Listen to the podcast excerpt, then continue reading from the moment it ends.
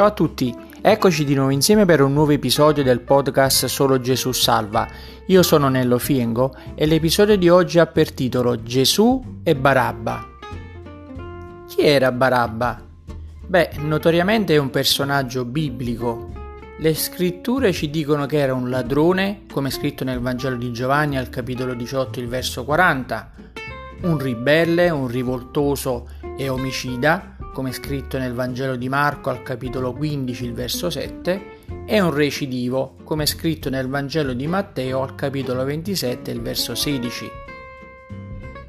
Barabba era insomma una persona poco raccomandabile, un criminale meritevole almeno di una lunga detenzione. I romani, per la molteplicità dei suoi reati, decisero di condannarlo a morte ma un giorno Barabba incrocia la sua vita con quella di Gesù. Quando Gesù fu consegnato nelle mani di Pilato, Barabba era in prigione in attesa del giudizio romano, in attesa della morte. Nel Vangelo di Matteo leggiamo Ogni festa di Pasqua il governatore era solito liberare un carcerato, quello che la folla voleva. Essendo dunque radunati, Pilato domandò loro, Chi volete che vi liberi? Barabba o Gesù detto Cristo? Ma i capi dei sacerdoti e gli anziani persuasero la folla a chiedere Barabba e a far morire Gesù.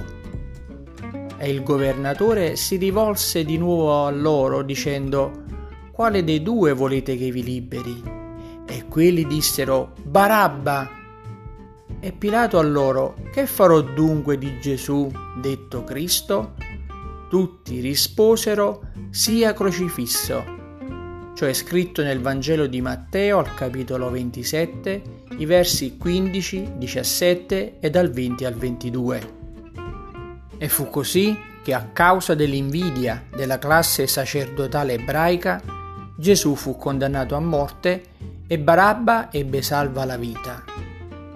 Immagino la sorpresa di Barabba, ormai rassegnato alla condanna a morte, ricevere la sbalorditiva notizia della sua incredibile liberazione.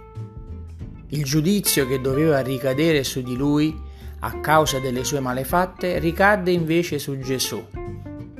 Gesù morì al posto suo. Ciò non fu il cosiddetto errore giudiziario la folla decretò la condanna al supplizio e poi alla morte di Gesù, ma il Messia venne in mezzo al suo popolo con uno scopo. Il figlio dell'uomo non è venuto per essere servito, ma per servire e dare la sua vita come prezzo di riscatto per molti. È scritto nel Vangelo di Matteo al capitolo 20, il verso 28.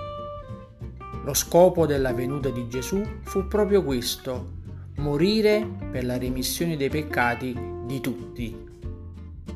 L'Apostolo Paolo, scrivendo a Timoteo, disse, Dio, il nostro Salvatore, vuole che tutti gli uomini siano salvati e vengano alla conoscenza della verità. Infatti c'è un solo Dio e anche un solo mediatore fra Dio e gli uomini, Cristo Gesù uomo che ha dato se stesso come prezzo di riscatto per tutti. Questa è la testimonianza resa a suo tempo. Prima lettera dell'Apostolo Paolo a Timoteo, capitolo 2, i versi dal 3 al 6. Quale effetto ti farebbe sapere che qualcuno è morto al posto tuo? Beh, penso che gli saresti grato a vita. Ecco, Gesù ha sacrificato la sua preziosa vita per pagare il prezzo del tuo peccato sostituendosi con te e morendo al posto tuo, per riconciliarti col Padre, come infatti scrisse l'Apostolo Paolo, siamo stati riconciliati con Dio mediante la morte del Figlio suo. Lettera ai Romani capitolo 5 verso 10. Ma c'è di più. Vedi, alla tua nascita Dio ti ha donato la tua attuale vita fisica se hai apprezzato il meraviglioso gesto d'amore di Gesù che è morto sulla croce per te, egli ti ha fatto il dono della vita eterna.